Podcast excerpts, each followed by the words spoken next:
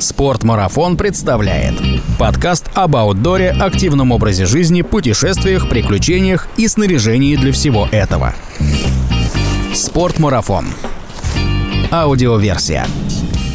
Всем привет! Это подкаст «Спортмарафона» и я, его автор и ведущий Артур Ахметов – Надеюсь, что вы соскучились по нашему подкасту так же, как я соскучился по своей уютной студии и по гостям в ней. И поэтому, возвращаясь к подкастам, я решил позвать в студию не одного или двух гостей, а целых восемь. Но, конечно, не всех сразу, а по очереди. В сегодняшнем выпуске представим вам 8 отличных идей для путешествия в конце этого лета и начале осени. Все эти идеи опробованы моими коллегами, поэтому если у вас возникнут какие-то вопросы, вопросы или понадобится совет по этим путешествиям, пишите в комментариях к подкасту или на почту подкаста аудиособакаспорт.марафон.ру Записав 8 идей для отпуска от моих коллег, я подумал, а в каком порядке вам их представить? И решил расположить их по удаленности от московского адреса Сайкина 4, где расположен наш магазин. Ну что, в путь? Спортмарафон. Аудиоверсия. Идея первая велопутешествие по Большой Валдайской тропе. Иван Пахомов, руководитель нашего контент-отдела, парапланерист, велосипедист, турист, ну и просто веселый парень. Итак, друзья, если у вас есть свободные выходные, или же вы готовы слинять с середины недели, то у меня для вас отличное предложение. Езжайте на Валдайскую тропу. Что вам для этого понадобится? Хороший и верный велосипед – немножко окунуться в религию байкпакинга, набрать сумок, набрать еды, сесть на коня и поехать. Очень красивые места, хорошо размеченный маршрут, много классных стоянок. Кони байкпакинга, так сказать, рыцари, передовики проедут этот маршрут за один день, но я советовал бы всем остаться там хотя бы на пару деньков. Ехать можно от самого Валдая, можно попробовать сделать заброску непосредственно к началу тропы. Но всем велосипедистам я советую проехать именно от Валдая, сделать кружочек. Вы ни капельки не пожалеете. Для того, чтобы проехать там, в принципе, не нужно какого-то супер сложного велоснаряжения. Достаточно будет вашего желания. Приезжайте, катайтесь, гуляйте, смотрите, вникайте. Берегите природу. Большая Валдайская тропа расположена на территории Тверской области. Протяженность тропы на сегодняшний день 59 километров. Пройти или проехать на велосипеде ее можно в обоих направлениях, как от города Валдай до деревни Дунаевщина или Буракова, так и обратно. Сам маршрут представляет собой протоптанные тропы с хорошей навигацией, оборудованные стоянки для перекусов и лагеря для ночевки, которые встречаются каждые 10-12 километров. Поход по Большой Валдайской тропе подойдет для начинающих туристов, путешествий с детьми и тем, кто хочет гулять по лесам и полям без буреломов, азимутов и бродов. Добраться из Москвы или Санкт-Петербурга можно без проблем. Стоит лишь помнить о том, что часть маршрута проходит по территории национального парка Валдайский. Поэтому перед путешествием путешествием не забудьте получить разрешение и зарезервировать себе места для стоянок. Больше информации по Валдайской тропе можно почитать в статье нашего блога или послушать в подкасте. Ссылки будут в описании. Ну а мы двигаемся дальше и двигаемся на север. Идея вторая. Сплав и скалолазание на Ладожском озере в Карелии.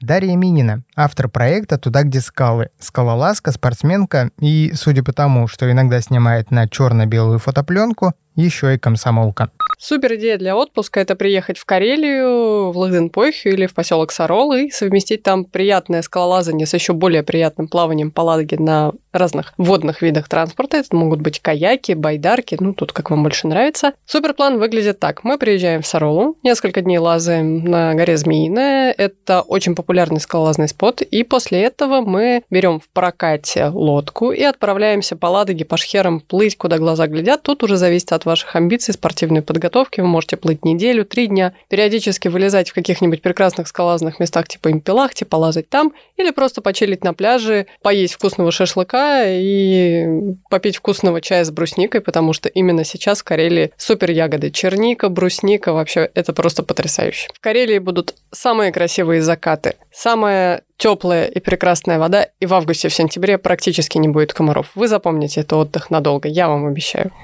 Если вы решили отправиться в это путешествие, то вводная информация будет следующая. Даже до станции Якима можно доехать на поезде из Москвы. Это займет у вас примерно 14 часов. Или проехав на своей машине до поселков Лахденпохья или Сарола, примерно 950 километров, большая часть которых – платная автомобильная дорога.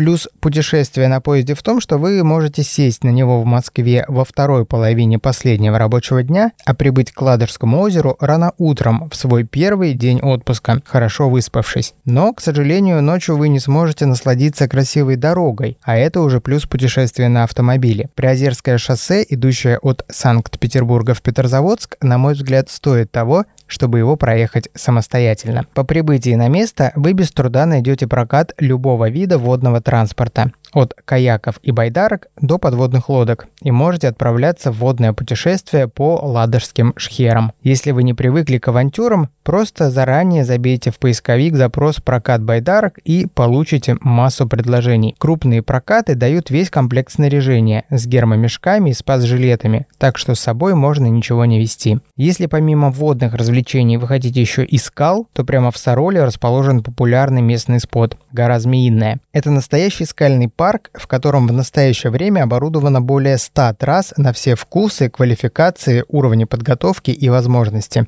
от 5 до 8 категории сложности. Кроме спортивных трасс, на Змеиной горе есть мультипитчи и болдеринг, 50 трасс с 4 по 8 категории сложности. Здесь есть причудливые каверны, идущие в самых разных направлениях, гроты, камины, нависающие над трассой гранитные глыбы. Высота трасс, большинство которых расположено на юго-восточном склоне Змеиной горы, в разных местах колеблется от 10 до 50 метров, а в некоторых достигает 62 метров. И вид с этой высоты на Ладожское озеро обязателен к просмотру. Больше информации о скалолазных спотах Карелии смотрите в одноименной серии проекта «Туда, где скалы». Там же увидите и Змеиную гору. Проживая в Сароле или Лахденпохе, вы можете совмещать ежедневное скалолазание и водные прогулки с простым отдыхом на пляже. Наш директор по маркетингу Дмитрий Ковинов, искушенный путешественник, в своем блоге назвал свое четырехдневное путешествие на каяках по Ладожскому озеру одним из лучших уикенд-походов в своей жизни. Да-да,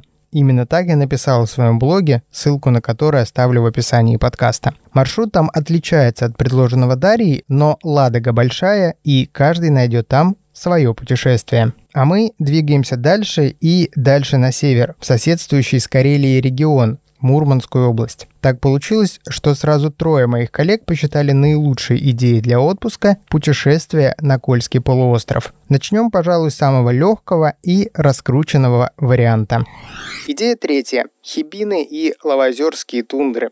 Сергей Савельев, менеджер магазина «Спортмарафон», отвечающий за закупки бивуачного снаряжения, путешественник с 20-летним стажем, преподаватель школы туризма и школы зимнего туризма. В общем, одна из классных затей на конец лета, начало осени, и это на недельку поехать на Кольский полуостров и конкретно поехать в Хибины или Лавозерские тундры. И это возможность попробовать север на вкус в таком комфортном, коротком формате. В одном походе вы можете пожить и в тайге, и в тундре, и посмотреть, как начинает, ну, может так, цвести, да, меняться на осенние краски тундра, может быть, даже застать снег, если пойдете в сентябре.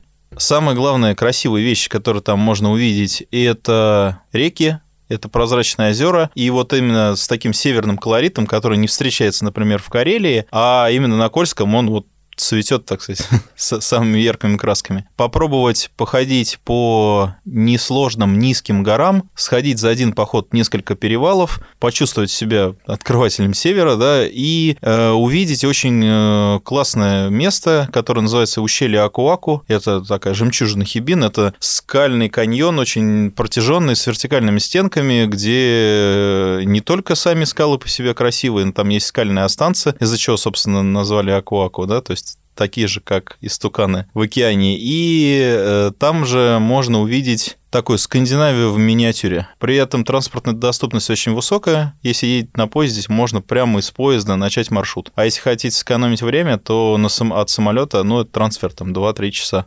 Путешествие осенью на Кольский оставит такие яркие детские впечатления от того, как резко меняется природа, от того, как меняются природные и погодные условия в течение дня. Утром можно просуться в снегу, а в обед идти по яркому солнцу, поесть черники, собрать грибов и половить рыбу в красивых местах. Для начала давайте разберемся с тем, что же такое хибины и лавозерские тундры. Это два горных массива практически в центре Кольского полуострова. Хибины – крупнейший горный массив полуострова с самой высокой точкой – горой Гудящей долины Юдыч-Вумчор, высота которой составляет чуть больше 1200 метров над уровнем моря. Высшая точка горного массива Лавозерские тундры гора с песчаным склоном Ангвундас-Чор на 80 метров ниже. Сам же горный массив наверняка знаком вам по двум озерам – Лавозеро и Сейдозеро. Не очень сложный маршрут может выглядеть так. Выходим на железнодорожной станции Нефилиновые пески. Это следующая станция после Хибин, если ехать из Апатитов. Поднимаемся к Лэп и находим тропу вдоль ручья, входу в ущелье Акуаку. В месте, где тропа пересекается с ручьем Юм-Кыруай, можно устроить ночевку и сходить на красивый перевал Юм-Екор, ущелье мертвых, который не очень любят шведы. Спускаемся через ущелье к реке Гольцовка и дальше поднимаемся вверх по течению до впадения реки Часнаёк. Через несложный перевал Южный Чоргор, имеет категорию 1А и высоту 850 метров, попадаем на базу Куэльпор, где можно переночевать в домике и сходить в баню. Дальше за один день выходим к Кировску через низкий перевал Кукисовым-Чор. Можно по дороге заночевать на озере Длинное или перед самым городом на озере Малый Вудьявр. Протяженность всего маршрута примерно 50 километров. Комфортное время в пути – 3 дня. Один из выпусков нашего подкаста, который мы записали с Павлом Руденко и Владимиром Глинкиным, полностью посвящен Кольскому полуострову. В нем вы сможете найти не только более подробную информацию о путешествии в Хибины и Лавозерские тундры, но и общую информацию по Кольскому полуострову. В том же подкасте Павел Руденко в подробностях рассказывает о своем походе вдоль Баренцева моря. А это... Идея четвертая. Соло-автономка вдоль берега Баренцева моря. Павел Руденко, консультант отдела «Бивуак», гид школы туризма, путешественник и фотограф. Если вы хотите уединиться и отправиться в поход там, где очень мало людей и невероятная красота, то однозначно стоит ехать на север, на Кольский полуостров, побережье Баренцева моря. Самое лучшее место для старта – это от Териберки или от поселка Дальние Зеленцы или Туманный. На восток берег тянется на сотни километров. Эта территория полностью проходима. Тундра на 15 километров в глубь берега полностью лишена деревьев и кустов. Там невероятные перепады, рельефы. Весь берег изрезан фьордами, заливами имеет невероятный перепад и красоту. Летом там полярный день, и солнце практически не заходит. Закаты идут по несколько часов, и буквально через э, часа 2-3 начинается вновь рассвет, и опять же на 2 часа, и все это сопровождает весь ваш путь. Это место полностью уникально, такую природу больше не получится встретить нигде, ни на Чукотке, ни в Норвегии, ни в Исландии. Такой рельеф есть только на Кольском полуострове, только вдоль Баренцева моря. Приезжайте туда. Хорошего похода! Здесь, конечно, необходимо сказать, что этот поход, скорее всего, не подойдет начинающим туристам. Надо помнить о том, что север при всей его романтичности очень суровый край с очень сварливым характером. Погода с приветливой, солнечной может измениться на ураганную за считанные минуты. Вам необходима серьезная физическая подготовка, хотя Павел прошел маршрут со сломанной ногой на обезболивающих, тщательно подобранная экипировка, довольно вместительный рюкзак, запас еды и, конечно, запас батареек и аккумуляторов, потому что тех, кто все-таки решится на это сложное приключение, ждут незабываемые пейзажи, морские горизонты и потрясающая разноцветная тундра. В этой главе я не буду подробно рассказывать, как и откуда начать маршрут, так как всю эту информацию можно найти на личном сайте Павла. Там есть трек маршрута, список снаряжения, различные лайфхаки. В общем, все очень подробно и с красивыми фотографиями. Не поленитесь, зайдите почитать. Также Пашу можно найти в социальных сетях, он всегда с радостью готов поделиться с вами какими-нибудь подробностями и дать какой-нибудь совет. Если идея съездить на Баренцево море вам по душе, но при этом вы не готовы 11 дней, как Павел, гулять по берегу автономку, то следующая идея для вас. Нет, это не Териберка. Идея пятая. Дайвинг, рыбалка, легкие прогулки и дух севера в дальних зеленцах. Мария Веремьева, редактор блога «Спортмарафон» и активная путешественница. У меня есть отличная идея для знакомства с севером, прекрасная альтернатива популярной териберке. Называется место Дальние Зеленцы. Находится оно там совсем недалеко от этой Териберки, но туда добраться намного сложнее. То есть туда не ходят автобусы, туда не проложена качественная асфальтированная дорога, поэтому туда туристы еще не добрались. И само поселение Дальние Зеленцы является практически таким вымершим, закрытым. Там из живого такого только спортивно-туристический центр Дальние Зеленцы. По сути, это дайверская база, которая предлагает дополнительные услуги. И маленькая лаборатория, оставшаяся от Мурманского института, то есть когда-то в этом поселении был большой морской институт, который, собственно, там развел крабов.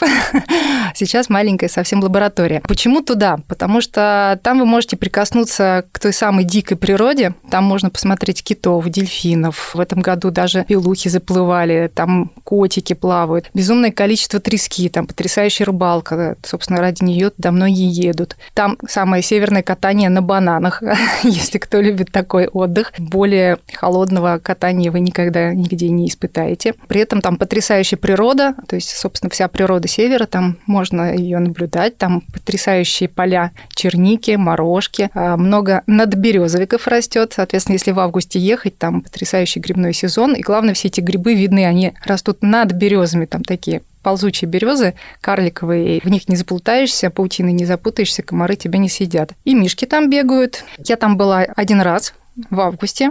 Место запало в душу, очень хочу туда вернуться. Особенно хочется попасть туда сейчас, потому что когда на всех популярных пляжах плюс 40, на пляжах Баренцева моря очень комфортная погода. Что необходимо сделать, если вы решили поехать в дальние Зеленцы? Добраться до Мурманска. Перелет из Москвы займет 2,5 часа, на поезде полтора дня. Можно также доехать на собственной машине, но надо понимать, что последние пару десятков километров до дальних Зеленцов придется поразвлекаться небольшим оффроудом. Поэтому как минимум паркетник но не X1 и даже не X3. Все же самым правильным будет добраться до Мурманска, а там взять в прокат закаленную севером Ниву или УАЗ 4 на 4. Навык вождения механической коробки, передач и двойной перегазовки приветствуется. Расстояние от Мурманска до дальних Зеленцов 175 километров. Стоит учитывать, что так или иначе весь отдых в дальних зеленцах крутится вокруг спортивно-туристического дайвингового центра. Будет неплохо заранее позвонить и узнать доступность жилья. Если мест в центре нет, то жилье можно найти на месте. В самом поселке много пустующих домов, у которых тем не менее есть хозяева. Законные или нет, никто не знает. Также можно найти место и под палатку любого размера эгоистичную одиночку или огромные тантипи. Вне зависимости от способа проживания, услугами базы можно пользоваться. Там отличная еда от морских коков, баня, оборудованный скалодром и много водных развлечений, от сапов каяков и байдарок до обучения дайвингу и профессиональных погружений под воду. Любителям рыбалки понравится местная треска. В качестве деликатесов можно отметить морские гребешки и камчатского и местного краба, а ягодники и грибники могут погулять вокруг поселка по тундре, прихватив с собой очень вместительные корзины и лотки. Этого добра здесь, как говорится, навалом. Еще в Зеленцах есть заброшенный морской биологический институт. Это архитектура 30-40-х годов прошлого века в обрамлении севера и сезонная биологическая станция. В общем, заняться в Зеленцах есть чем. Главное – добраться ведь не зря они дальние. И забегая немного вперед, скажу, что в ближайшее время на нашем канале выйдет подкаст, полностью посвященный дальним зеленцам. Если заинтересовались, не пропустите. Но мы на этом прощаемся с русским севером и перемещаемся на Урал. Идея шестая. Посетить вторую по высоте вершину Урала. Владимир Глинкин, руководитель SMM отдела Спорт-Марафона, путешественник, гид и мой личный видеооператор. Отличная идея для поездки на выходные – это вершина Иремель. Южный Урал, Башкирия, гостеприимные местные люди, которые с радостью напоят вас чаем и накормят самым вкусным медом. Южный Урал – это невысокие горы с легкой доступностью, которые подойдут человеку любой физической подготовки, невероятно красивая природа, и вторая по высоте вершина Южного Урала, которая точно не оставит вас без эмоций, потому что с нее открываются завораживающие виды, и это сможет подтвердить каждый, кто на ней бывал. Гора Эремель расположена на северо-востоке Белорецкого района Башкортостана. Это вторая по величине вершина Южного Урала, представляющая собой двухвершинный массив. Собственно, Большой Еремель с платообразной вершиной Кабан, высота которой составляет чуть больше 1580 метров, и Малый Еремель, высотой почти 1450 метров. Вершины отделены седловидным участком шириной около 1 километра и высотой 1200-1250 метров. На прилегающей к тропе территории создан природный парк Иремель, поэтому перед посещением следует ознакомиться с правилами нахождения в парке. Под эгидой заказника созданы туристические маршруты разной сложности. Они размечены маркерами и стрелками, имеются туристические стоянки, оборудованные беседками, туалетами, кострищами и контейнерами твердых бытовых отходов. На саму вершину Иремель существует несколько маршрутов, наиболее популярные из которых следующие. Первый путь через поселок Тюлюк Челябинской области. До поселка ходит рейсовый автобус, а от поселка на гору поднимается проселочная дорога, которая далее переходит в маркированную тропу. Только на этом маршруте вы сможете увидеть вершину Малого Еремеля в виде короны, часто покрытую туманом. Второй маршрут с юга Еремеля из Белорецка через поселок Терлян до деревни Николаевка. А дальше, форсировав реки Большой Овняр и Тыгын и обойдя каменный хребет Синяк, вы увидите Курумную реку. Поднимаясь выше, вы пройдете альпийские луга, заросли карликовых березок и можжевельника и выйдете на северо-западное плечо Иремеля. Третий маршрут идет к Иремелю с запада со стороны Учулов, через деревню Байсакалова и истока реки Белая. Наверное, это самый сложный из предложенных маршрутов, так как значительную часть пути проходит через непростой лес, покрытый мхом от вечной сырости ели, толстые обнаженные корни на тропе, коряги, огромные валуны, островки небольших полян с кислицей выше человеческого роста. Больше информации об Урале можно найти в нашем блоге, YouTube-канале и, конечно, в наших подкастах. Но я хочу передать привет и слова поддержки амбассадору Уральских гор Олегу Чагадаеву, который на момент записи этого подкаста находится на подступах к Приполярному Уралу. Напомню, в ходе собственной экспедиции Олег собирается пройти пешком больше трех тысяч километров по всему Уралу. Олег отправился в путь 1 мая, и сейчас у него позади уже 2400 километров и 83 дня путешествия по горам. Когда именно закончится экспедиция Олега неизвестно, но я уверен в том, что закончится она не на очередной вершине Урала, а в студии подкастов «Спортмарафона». Пока же вы можете следить за Олегом по хэштегу «Уральская экспедиция Чугадаева». Мы же с вами с гор невысоких уральских отправляемся в горы более высокие и живописные. Идея седьмая. Трекинговый маршрут Гагры Большая Рица, Абхазия. Кристина Гирник, руководитель клуба путешественников «Спортмарафон». Я очень люблю Абхазию. Это страна, где море соединяется с горами, где есть и галечные, и песчаные пляжи, где очень чистая вода. Но что самое главное, я Абхазию люблю за ее разнообразие. Там есть и глубокие пещеры, куда можно сходить на экскурсию, есть и заброшенные города по типу Акармары, которые интересно погулять, побродить. Есть огромнейшие водопады типа водопад Великан, который поражает своей высотой там около 40 метров перепада. Но что самое главное, Абхазия это не только пляжный отдых, но прежде всего, это в том числе пешие маршруты. Это моим самым любимым трекинговым маршрутом является так называемый путь от а, Гагр до Большой Рицы. И этот маршрут мне нравится тем, что он очень разнообразный, примерно каждые 10-15 километров меняется вид. Здесь ты встречаешь и скальники, и вершины, и огромный курум, и очень супер крутые тропы. Да даже там есть огромные папоротники, которые больше меня по размеру. Ощущение, что ты попал в какой-то фильм про динозавров или Кинг-Конга. И очень красивые горные озера. Просто невероятные, что Дзоу, что Малая Рица или Большая. И с вершин видно как раз-таки вот эти вот пики снежные, которые находятся в глубине Абхазии, или, например, как раз-таки вершины Красной Поляны. Это все видно на этом маршруте. Ты видишь и огни, как раз Сочи, и Гагр, видишь эти все вершины, и это поражает невероятно поражает. Это один из моих любимых маршрутов, на котором я была уже почти, там, по-моему, 10 раз. И я уверена, что он понравится всем любителям горного трекинга. Я очень его рекомендую. Конечно, тем, кто хотя бы один раз побывал в Абхазии, ее удивительная природа запомнится навсегда. Неважно, чем вы занимались здесь, просто отдыхали на пляже, спускались в Новоафонскую пещеру или наслаждались местной кухней. В Абхазию хочется возвращаться снова и снова. Но я прекрасно понимаю, что публика спортмарафона в большинстве своем публика искушенная, так что отправляемся в маршрут, описанный Кристиной. Протяженность похода составит 65 километров, перепад высот 5500 метров, комфортное время в пути от трех дней. Маршрут стартует в Гаграх. Это первый крупный населенный пункт от российско-абхазской границы. Через лесной массив с реликтовыми деревьями вы поднимаетесь на вершину горы Мамдзышха, с которой открывается изумительный вид на Гагру и Пицунду, Черное море и цветущие сады колхидской низменности. Пешая тропа не в очень хорошем состоянии, поэтому до вершины лучше доехать на машине. Далее через вершину зонд двигаемся до долины горы Арбайка. Сюда, кстати, тоже можно проехать, но нужно искать ГАЗ-66, в народе Шишигу. От долины горы Арбайка через скалистый подъем поднимаемся на гору Глаз Дракона, делаем очередную порцию изумительных фото и спускаемся к высокогорному озеру Дзоу, где можно остановиться на ночлег. Далее через лесной массив с огромными папоротниками двигаемся в направлении реки Гега, где также есть отличные места для стоянок, но, возможно, и много машкары.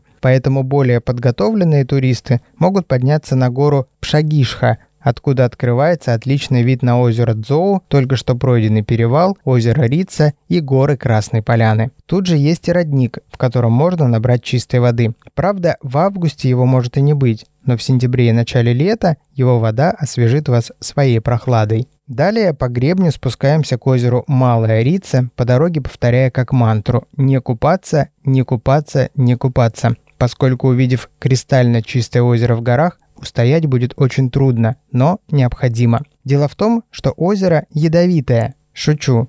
Это я вас так пугаю, чтобы вы запомнили. В этом озере обитает гребенчатый тритон, редкий и исчезающий вид земноводного, занесенного в Красную книгу поэтому нарушать биобаланс озера запрещено. Насладившись невероятно красивыми видами Малой Рицы, отправляемся навстречу туристической Мекке Абхазии, озеру Большая Рица. 5 километров петляющей тропы через дремучий реликтовый лес и через 30-50 минут выходим к старой электроподстанции озера Большая Рица. Наш трекинговый маршрут от Гагар к Большой Рице окончен пора поесть безумно вкусные хачапури и запить их компотом из айвы. Кстати, на пройденном маршруте вам могут встретиться также и пещеры. В Абхазии они самые глубокие в мире, поэтому посещать многие из них самостоятельно небезопасно. Давайте лучше отправимся туда, где пещеры открыты и оборудованы для посещения. Идея восьмая. Крым. Пещеры Красная и Мраморная. Галина Федорова, автор блога «Спортмарафона», спелеолог. Супер крутая идея для путешествия – это поехать в Крым и пройти экскурсионные маршруты в пещерах. Вообще на полуострове их много, много пещер, но самые интересные, самые красивые и оборудованные для туристов – это красные и мраморные. В красной много воды, натеков, сталагмитов, туфовых плотин. Все это подсвечено цветными прожекторами, есть удобные бетонные дорожки, мостики, по которым вполне комфортно ходить. А для тех, кто хочет забраться поглубже и увидеть побольше, есть э, возможность побывать в дикой части и посмотреть э, на подземный мир в луче фонаря. Но идти там нужно в гидрокостюме, не только идти, иногда даже плыть. Там мраморный тоже красиво, там большие объемы, есть геликтитовые цветы, каменные водопады, большие залы, и вот в одном из них, он сам, кстати, самый большой на полуострове, можно послушать джазовый концерт. Там играют музыканты классические произведения и, конечно, рок-музыку. А после пещер можно поехать на море, подняться на горы, купаться, загорать, поесть хачапури. До пещеры Мраморная можно доехать из Симферополя на автобусе номер 142 или на автомобиле до остановки Дача Мраморная Грушевое. Дальше пешком 4 километра по грунтовой дороге. Необходимо помнить, что пещера открыта для посещения с 9 утра до 19 часов. Позаботьтесь о том, чтобы у вас была удобная обувь, перекус, вода и наличные деньги, чтобы оплатить билет. В самой пещере может быть прохладно, но теплую куртку можно попросить на входе. В полтора километрах от Мраморной находится пещера Эмине Баир Хосар или Мамонтовая. Можно за один день побывать в двух пещерах и узнать все о подземном мире массива Чатырдак. До пещеры Красная добраться можно также из Симферополя. Надо доехать до села Перевальная, остановка Перевальная 2, маршрутным автобусом Симферополь-Перевальная, либо троллейбусами номер 21, 51 или 52. От остановки пешком также около 4 километров мимо реки и Туфовой поляны. В случае посещения Красной пещеры теплую одежду лучше взять с собой и заранее позвонить и уточнить, открыта ли пещера для посещения. Во время дождей оборудованную часть пещеры затапливает, и экскурсии в это время не проводятся. О том, какие еще пещеры можно посетить в нашей стране, читайте в материале «Топ-5 туристических пещер, в которые можно попасть без снаряжения и визы» в нашем блоге. А если вы заинтересовались подземным миром, о нем мы беседовали в подкасте с Денисом Проваловым. На этом наш аудио-отпуск подходит к концу. Надеюсь, из предложенных идей вы выберете ту, что вам больше пришлась по душе, и своими глазами и ногами ощутите те эмоции, о которых рассказали мои коллеги. В подготовке выпуска использовалось очень много материала из интернета с различных ресурсов. Упомянуть их всех не представляется возможным. Поэтому если вы услышали в подкасте кусочек текста, похожего на когда-то написанный вами, спасибо вам большое. Если вам понравился подобный формат нашего подкаста, пишите в комментариях. Также делитесь своими планами, куда вы планируете отправиться в ближайшее время. Возможно, именно ваша идея также придется кому-то по душе, и вы найдете себе попутчика. Спортмарафон. Аудиоверсия. Подкаст об аутдоре, активном образе жизни, путешествиях, приключениях и снаряжении для всего этого –